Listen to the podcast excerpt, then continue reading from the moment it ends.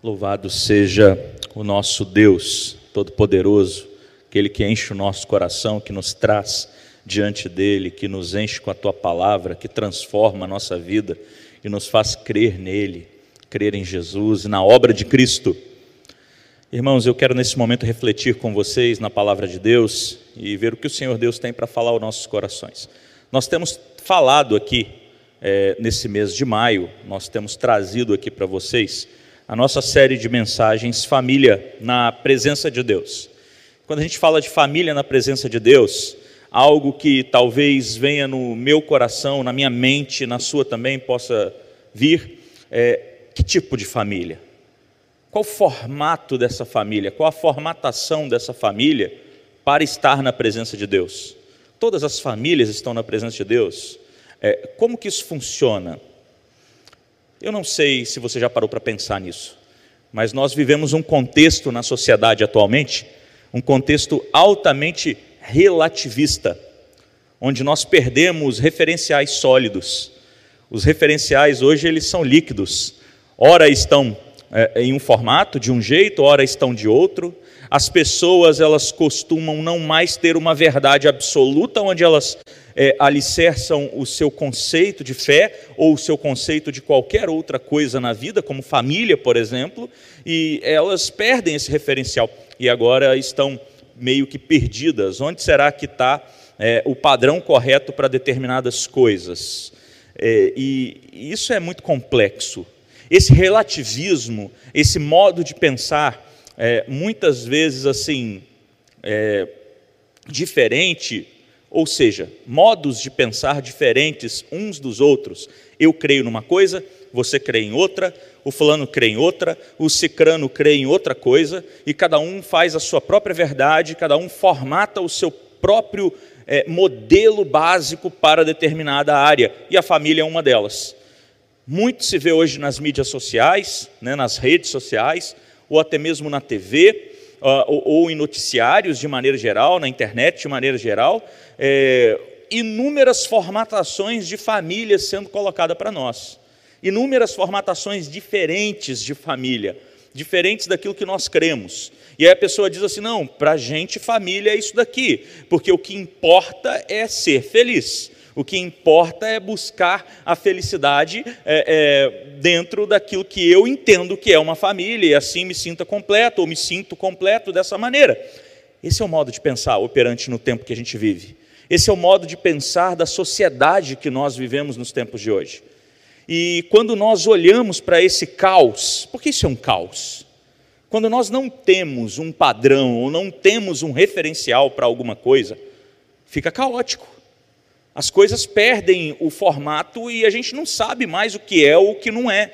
E talvez você seja um crente verdadeiro no Senhor Jesus, talvez você creia em Jesus, você tenha princípios é, cristãos, de repente você não é membro de uma igreja ou professa, ou ainda não tenha professado sua fé em Jesus, que esteja nos assistindo aqui hoje, mas você tem seus valores, e talvez a dúvida que bata no seu coração é: qual é a família que seja uma família na presença de Deus real, que agrade ao Senhor Deus? Uma família verdadeiramente que seja uma família cristã, uma família que nós cremos ser o modelo padrão para todas as coisas. E é nesse contexto que eu quero convidar você a, a pensar comigo essa noite, a analisar comigo é, nessa noite. Nós lemos aqui na introdução, nós lemos no início do nosso, do nosso culto, uh, na liturgia, Gênesis capítulo 1. E nós, vem, nós vimos ali que é o Senhor Deus aquele que criou todas as coisas. Então, se Deus criou todas as coisas, Ele é o dono da verdade ou ele é a verdade, e não existe verdade fora dele.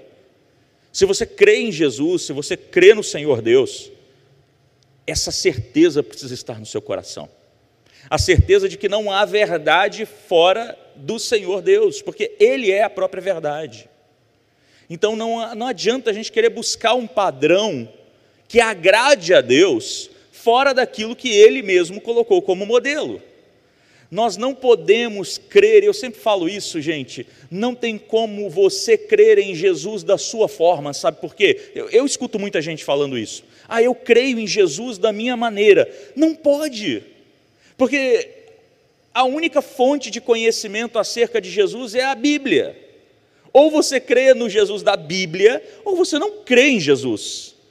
Se você acredita em Jesus, você precisa acreditar em Jesus segundo a Bíblia.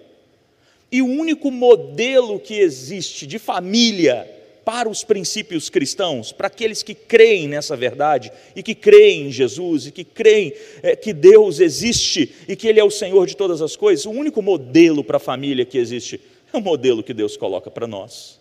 Não existe um padrão para a família fora disso aqui. Não pode ser da forma que eu penso, não pode ser do jeito que eu quero, mas tem que ser do jeito que o Senhor coloca para nós. E a gente precisa analisar isso daqui. E essa é a família na presença de Deus. As demais não são. As demais famílias que não estão dentro desse modelo não estão na presença de Deus de acordo com aquilo que nós cremos e confessamos.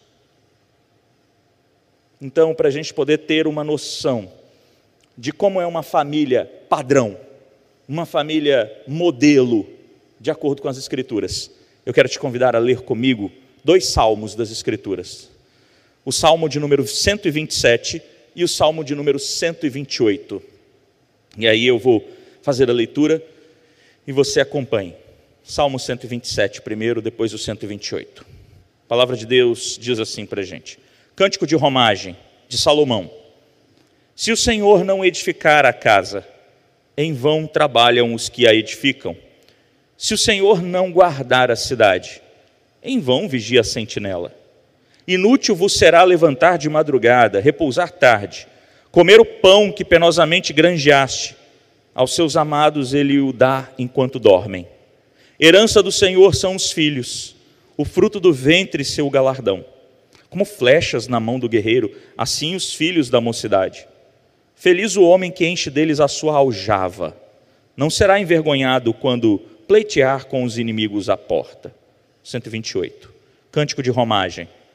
Bem-aventurado aquele que teme ao Senhor e anda nos seus caminhos. Do trabalho de tuas mãos comerás, feliz serás, e tudo te irá bem. Tua esposa no interior de tua casa será como a videira frutífera, teus filhos como rebentos da oliveira, à roda da tua mesa. Eis como será abençoado o homem que teme ao Senhor. O Senhor te abençoe desde Sião, para que vejas a prosperidade de Jerusalém durante os dias da tua vida. Vejas os filhos de teus filhos, paz sobre Israel. Vamos orar. Senhor, estamos diante da tua palavra. E nesse momento, eu quero pedir a ti que ilumine os nossos corações e mentes para compreender a verdade do Senhor para as nossas vidas. Aplique em nossos corações essa verdade, transforma as nossas vidas. A tua palavra, ó oh Deus, é mais afiada que espada de dois cortes, pronta para separar juntas e medulas. E eu peço ao Senhor nesse momento que venha moldar o nosso coração de acordo com a tua verdade, com a tua palavra. E assim nós oramos em nome de Jesus. Amém e amém. Irmãos queridos, esses dois salmos que nós lemos aqui são salmos de romagem. O que são salmos de romagem? Nós tivemos uma série eh, de estudos de escola dominical o ano passado que falavam sobre isso, as séries de estudos Vida de Peregrino. Você pode encontrar aí no nosso canal do YouTube. Tá? Vida de Peregrino, essa série de estudos bíblicos sobre os salmos de romagem. Eram salmos cantados pelo povo de Israel, pelo menos uma vez por ano, eh, eles iam em uma das grandes festas judaicas até Jerusalém. Você tinha gente, povo hebreu, é, judeu, morando em vários lugares do mundo. Então, uma vez por ano, pelo menos, eles saíam em grandes romarias, eles juntavam caravanas enormes e iam peregrinando pelo deserto até chegar em Jerusalém, onde eles prestariam sacrifício a Deus, eles adorariam ao Senhor no templo que ficava em Jerusalém, depois retornariam para casa. E eles iam então cantando esses salmos no decorrer do seu caminho. Então, esses dois salmos, o 127 e o 128, fazem parte dessa coletânea dos salmos de romagem. É, e então, o salmo 128 em si, aliás, o salmo 127 em si, é um salmo proverbial nós vemos isso tecnicamente. É um salmo que traz uma linguagem de sabedoria, ou seja, ele é composto por dois provérbios. No, capítulo, no versículo 1 e o versículo 2 formam um provérbio, e do versículo 3 até o versículo 5 formam um outro provérbio, ou seja, é uma linguagem de sabedoria. Deus está trazendo aqui sabedoria ao nosso coração através desses dois é, trechos do Salmo 127. E o que ele faz aqui, ele traz para a gente, no versículo 1, por exemplo, em diante, ele diz assim: Senhor, se o Senhor não edificar a casa, em vão trabalham os que a edificam. E a ideia aqui de edificar uma casa, segundo a gente vê nos principais estudiosos e segundo a gente observa nos principais é, comentaristas bíblicos, é, é que diz aqui respeito a uma metáfora, uma linguagem metafórica para falar da formação de uma família. Então, edificar uma casa, ou seja, construir uma casa, é, significa que Deus é aquele que forma a família, é Ele que constrói a sua família. Não adianta você querer construir a sua família por conta própria. E isso daqui sustenta aquilo que nós acabamos de falar agora há pouco. Não adianta eu ou você querermos formatar a nossa família da forma que nós queremos fazer uma família do, do, meu jeito, ou de acordo com a linha de pensamento do fulano ou do Beltrano, é, que creem que família é isso daqui. Não, família é coisa feita por Deus. Família é criada por Deus. A família é algo que veio do coração do Senhor Deus. E nós lemos isso aqui no início. Nós lemos lá em Gênesis, quando Deus cria, em Gênesis 1, a família, ele institui a família, ele cria o homem e ele cria a mulher e ele cria essa primeira família, esse casal, e ele diz assim: multipliquem-se. Ele fala para eles assim: é, gerem filhos. Essa é a instituição da família. Os estudiosos apontam que a, a, a família é aquilo que mais se parece com a, com a intimidade do Senhor Deus na Trindade Santíssima, no que diz respeito ao ser humano é aquilo que mais se assemelha com a Trindade Santíssima num contexto de união. É a família, formada por um homem e por uma mulher, casados diante do Senhor Deus e agora eles geram filhos. Então nós temos a base de uma família. Qual é a base bíblica, base, base, base de tudo para uma família edificada por Deus? Um homem, uma mulher e filhos. Isso é a base de uma família. Aí os, é, é, o salmista ele continua dizendo o seguinte para a gente, no versículo 1 ainda: Se o Senhor não guardar a cidade, em vão vigia a sentinela.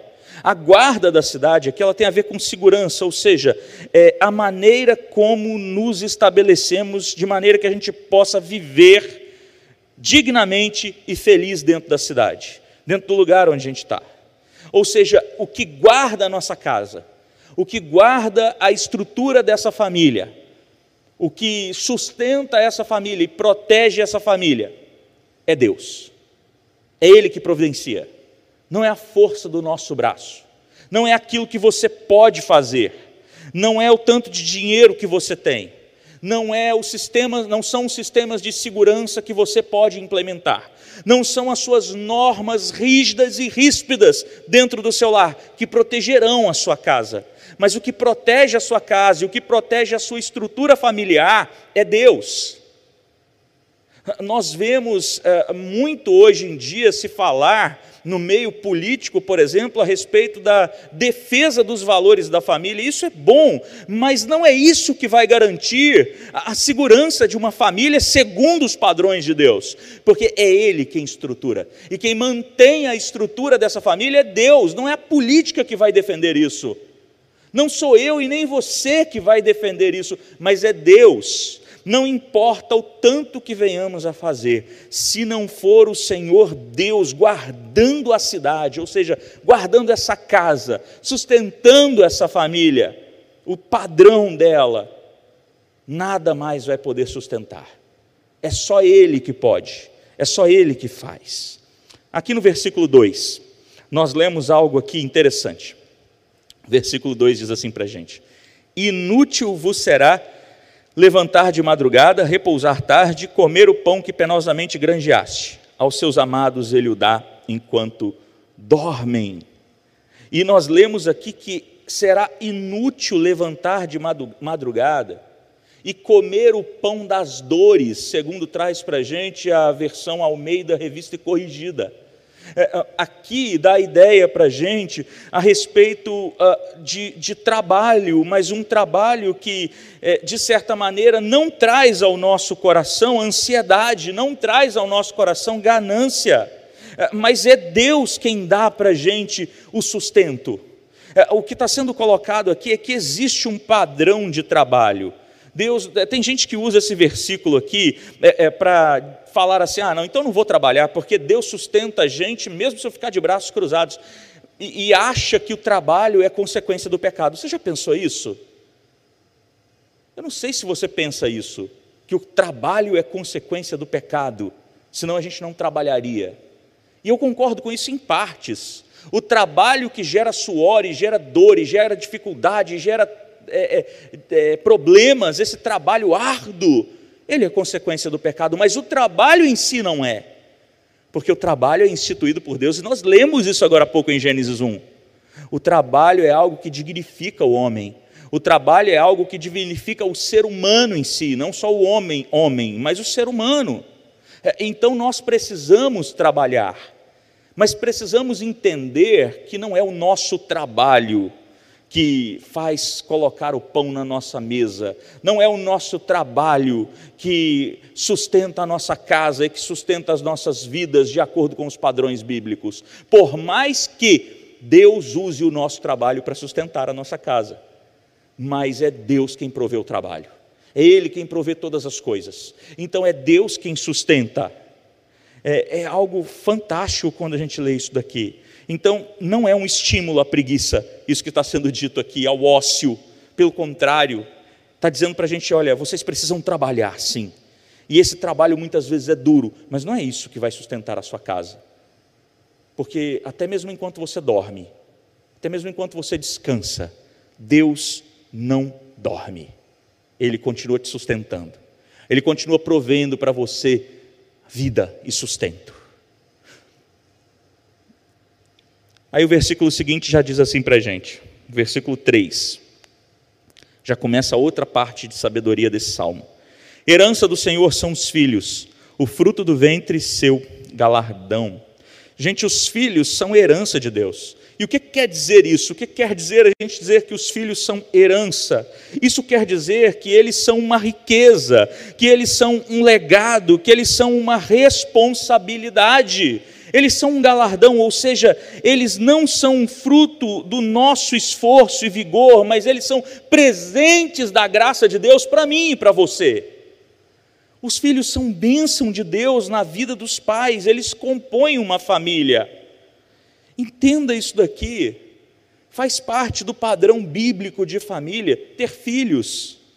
E o Senhor é aquele que provê esses filhos, e os filhos são herança.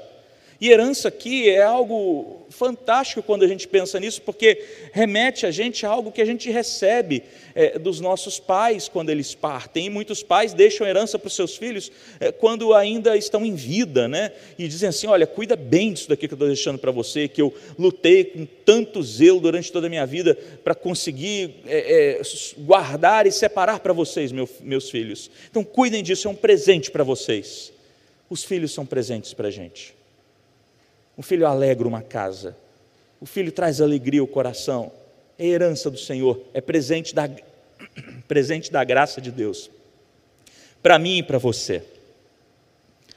E por fim, aqui nesse Salmo 127, ele faz uma comparação com a ideia de aljava de flechas, ou seja, aljava é aquele recipiente, né, aquela bolsa que se coloca as flechas né, o, o, arqueiro coloca nas costas ou na cintura, onde ele guarda suas flechas para lançar. E ele faz então essa comparação entre uma aljava cheia e uma casa cheia de filhos, onde ah, isso daí é que vai garantir a proteção familiar. Ele diz assim, isso daí no versículo 4 e 5: Como flechas na mão do guerreiro, assim os filhos da mocidade. Feliz o homem que enche deles a sua aljava, não será envergonhado quando pleitear com os inimigos à porta. E aqui eu preciso trazer à sua memória algo que é muito importante. É, isso daqui só faz sentido quando a gente pensa e a gente imagina é, algo relacionado ao Antigo Oriente Próximo, que é onde eles moravam. É, lá, no Antigo Oriente,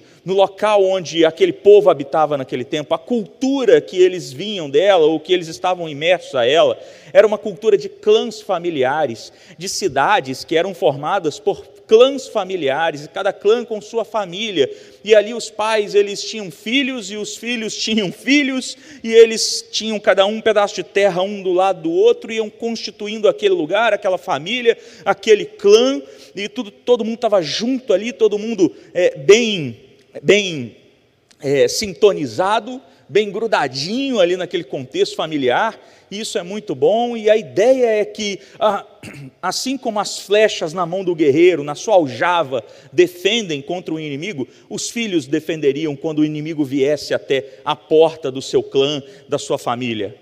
Eles estariam prontos a defender, porque os filhos estão ali, os soldados são os próprios filhos, são os netos, são os primos, são os parentes que estão ali. E essa é a ideia que o texto traz aqui para a gente. E agora a gente parte para o Salmo 20, 128. E o Salmo 128 ele funciona aqui como uma sequência é, é, com relação ao 127. Apesar da autoria do Salmo ser diferente, o 127 é um Salmo de Salomão, o 128 não se tem conhecimento da autoria, mas nós sabemos, nós sabemos que o Salmo 128 ele é uma sequência de ideia a respeito daquilo que fala no Salmo 127. Ah, e o Salmo 128 ele traz para a gente um assunto é, relacionado ao lar e relacionado à família. Ah, o reformador João Calvino ele dizia inclusive é, que o Salmo 128 ele funciona como um apêndice do Salmo 127 e ele traz assuntos que incrementam aquilo que foram trabalhar, aquilo que foi trabalhado no Salmo 128. E a gente precisa ler é, o Salmo com base no que diz o versículo primeiro. E aí eu chamo a sua atenção para o versículo primeiro. O versículo primeiro diz assim: Bem-aventurado aquele que teme ao Senhor e anda nos seus caminhos. Então, o que o salmo está dizendo para mim e para você é que feliz é aquele que teme e obedece a Deus. Precisamos entender que, para fazer sentido esse padrão bíblico de família, qual é a, a família de fato, que é uma família nos moldes do Senhor, nós precisamos temer ao Senhor. Para entender isso, nós precisamos confiar no Senhor, nós precisamos amar ao Senhor.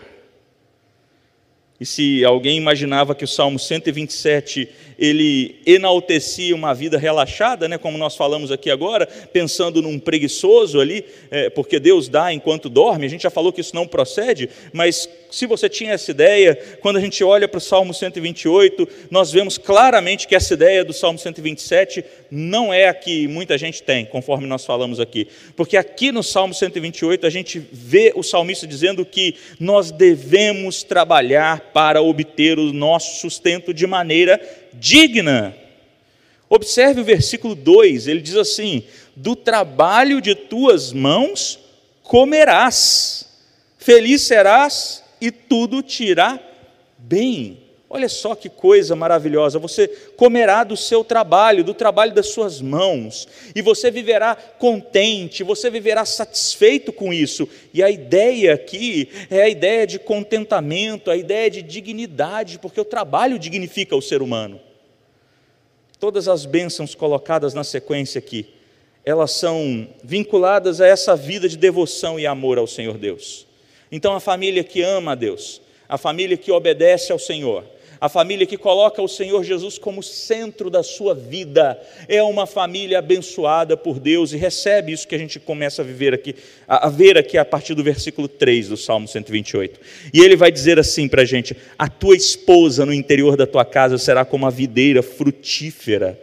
Olha só que coisa maravilhosa. Ele está falando aqui que a esposa ela é como se fosse uma videira frutífera. E uma videira é, é, uma, é um sinal de sustento e de alegria, porque a videira representava para aquele povo tanto sustento, que vinha ali da uva, é, como também representava a alegria do vinho. E a Bíblia vai dizer que o vinho alegra o coração do homem, então tem esse sinônimo na cultura judaica de que o vinho é sinônimo de alegria. A gente vai ver isso, por exemplo, nas bodas de Caná da Galileia, quando Jesus é, transforma a água em vinho. Então está relacionado a isso também. E o salmista ele faz essa comparação de que a esposa é aquela que traz a alegria. Ela é a expressão é, é, de mantimento é, dentro de uma casa, no caso a videira, ela é a expressão de mantimento agrícola e ao mesmo tempo a expressão do vinho que traz alegria para dentro de um lar. Então essa comparação da esposa com a videira não é então sem propósito, pelo contrário é algo maravilhoso. Ele está dizendo assim: no interior da sua casa, a sua esposa é aquela que traz alegria é aquela que te faz desejar estar em casa, é aquela que é a razão de você viver. E isso é maravilhoso demais. E o homem que teme ao Senhor, o chefe de família que teme ao Senhor, que ama ao Senhor, ele tem uma esposa que traz alegria dentro da casa. E a palavra de Deus vai dizer que a esposa sábia é aquela que edifica a casa, que transforma a sua casa num lugar bom, num lugar agradável, num lugar organizado. E a gente vai vendo como que é o padrão da família real, da família verdadeira aos pés do Senhor.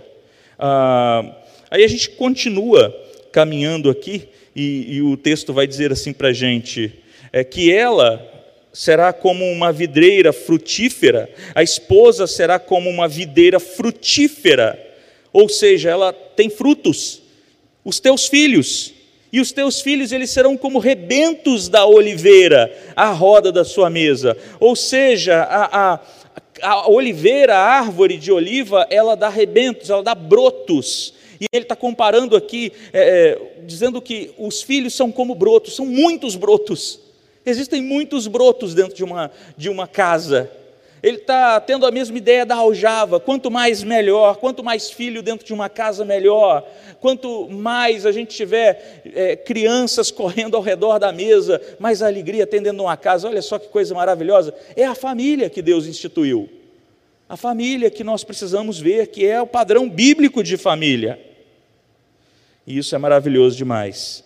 E aí o Senhor vai dizendo assim: versículo 4: Eis como será abençoado o homem que teme ao Senhor. Ele repete a ideia.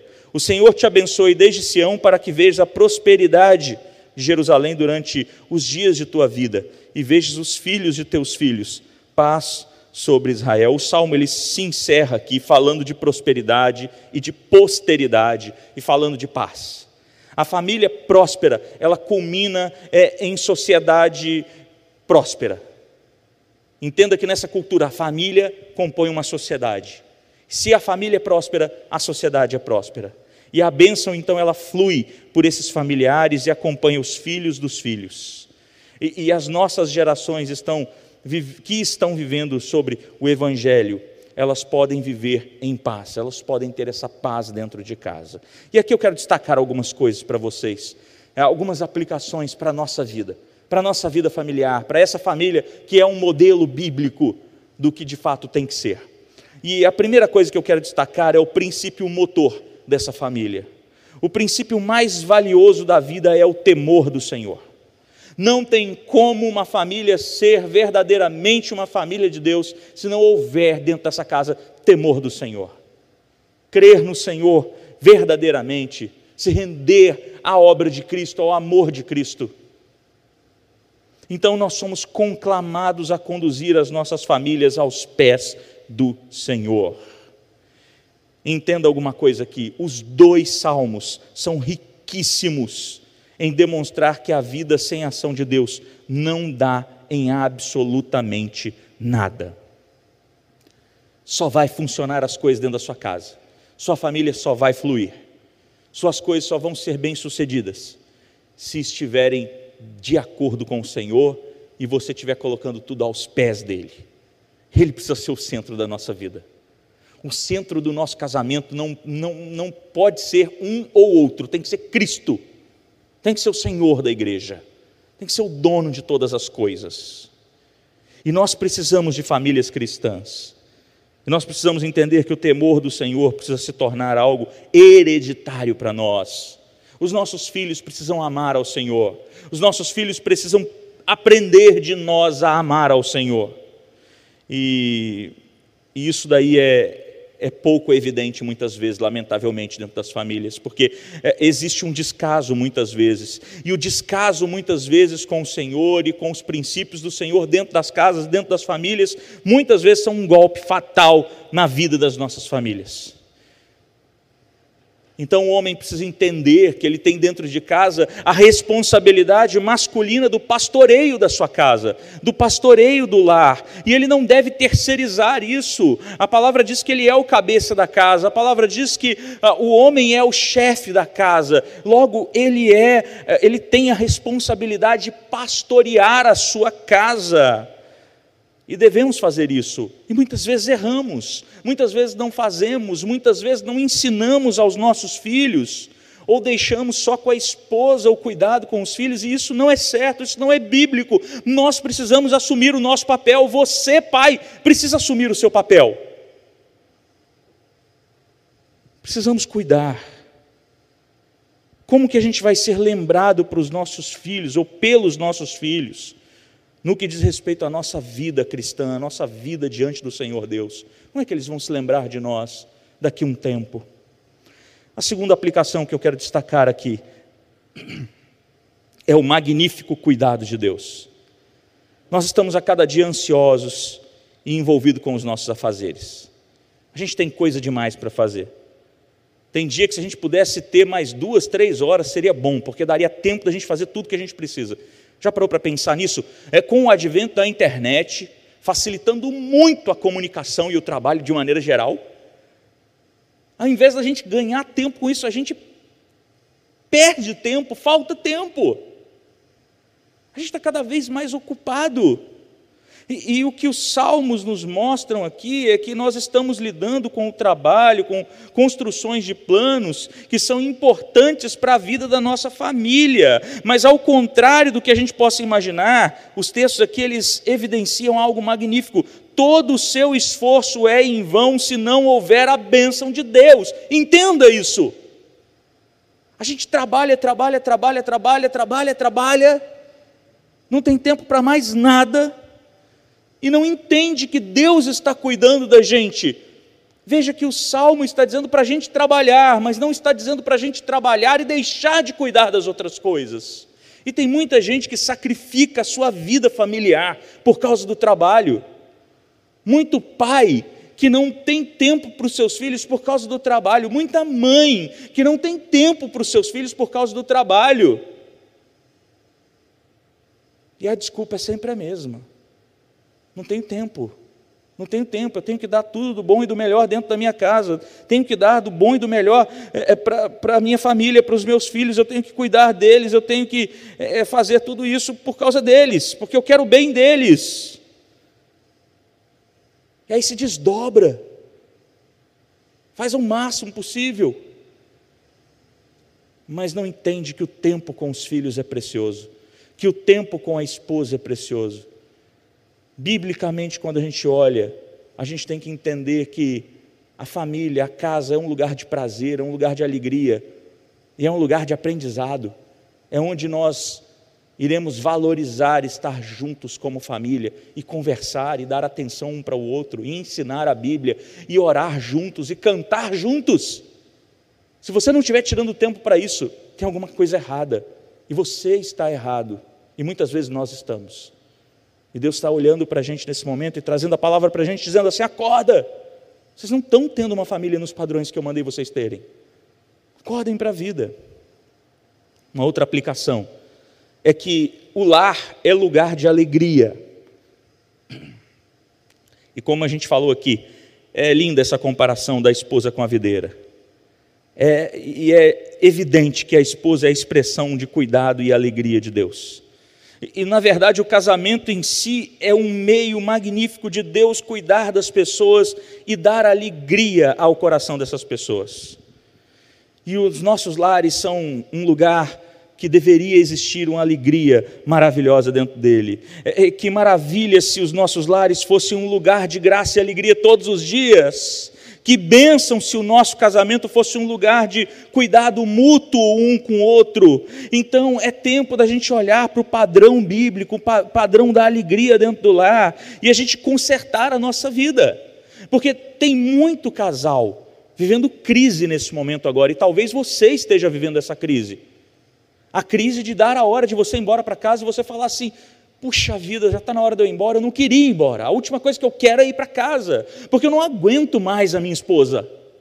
Ou de repente você, esposa, é, dá a hora de você é, ir embora e você trabalha fora e fala assim: não, eu já tenho que ir para casa, daqui a pouco eu tenho que encontrar com meu marido e eu não quero encontrar com ele.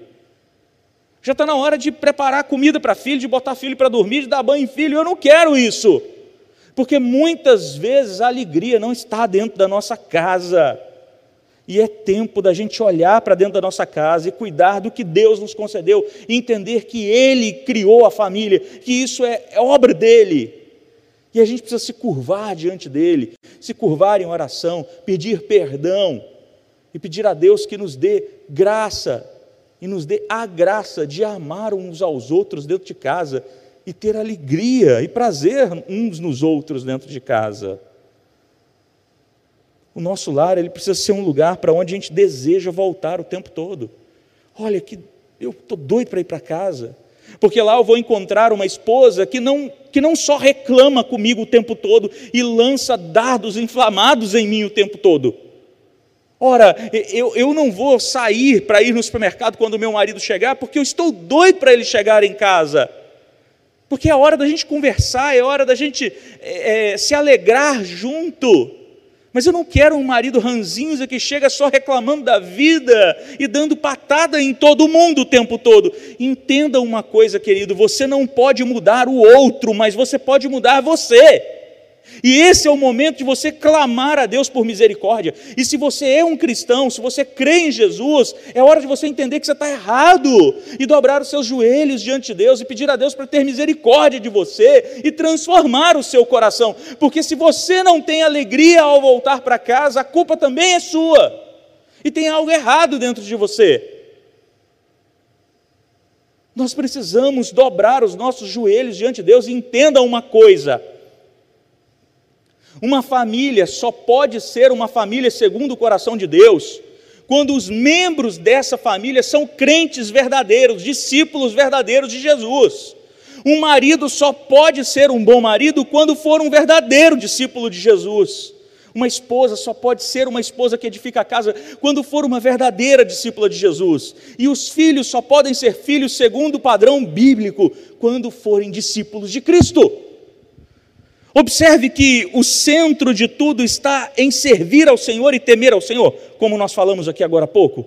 É, é, o, é o, o motor disso tudo, é o centro, é o núcleo disso tudo. É amar ao Senhor, é servir a Jesus, é ser discípulo de Jesus. O nosso lar precisa ser esse lugar de alegria. E caminhando aqui para o final, o lar também é o lugar dos filhos. No padrão bíblico de família tem lugar reservado para os filhos. Eles são herança do Senhor, eles são numerosos, eles são cuidado em tempos difíceis com a nossa vida, entenda isso daqui. Os filhos são aqueles que, quando forem mais velhos, cuidarão dos seus pais. E herança é uma riqueza confiada de um pai para um filho, como nós já falamos aqui anteriormente. Precisamos crer nisso daí, crer nessa verdade. Filhos dentro de casa precisam existir. Existem pais, e eu acho curioso isso, que se casam e não querem ter filhos.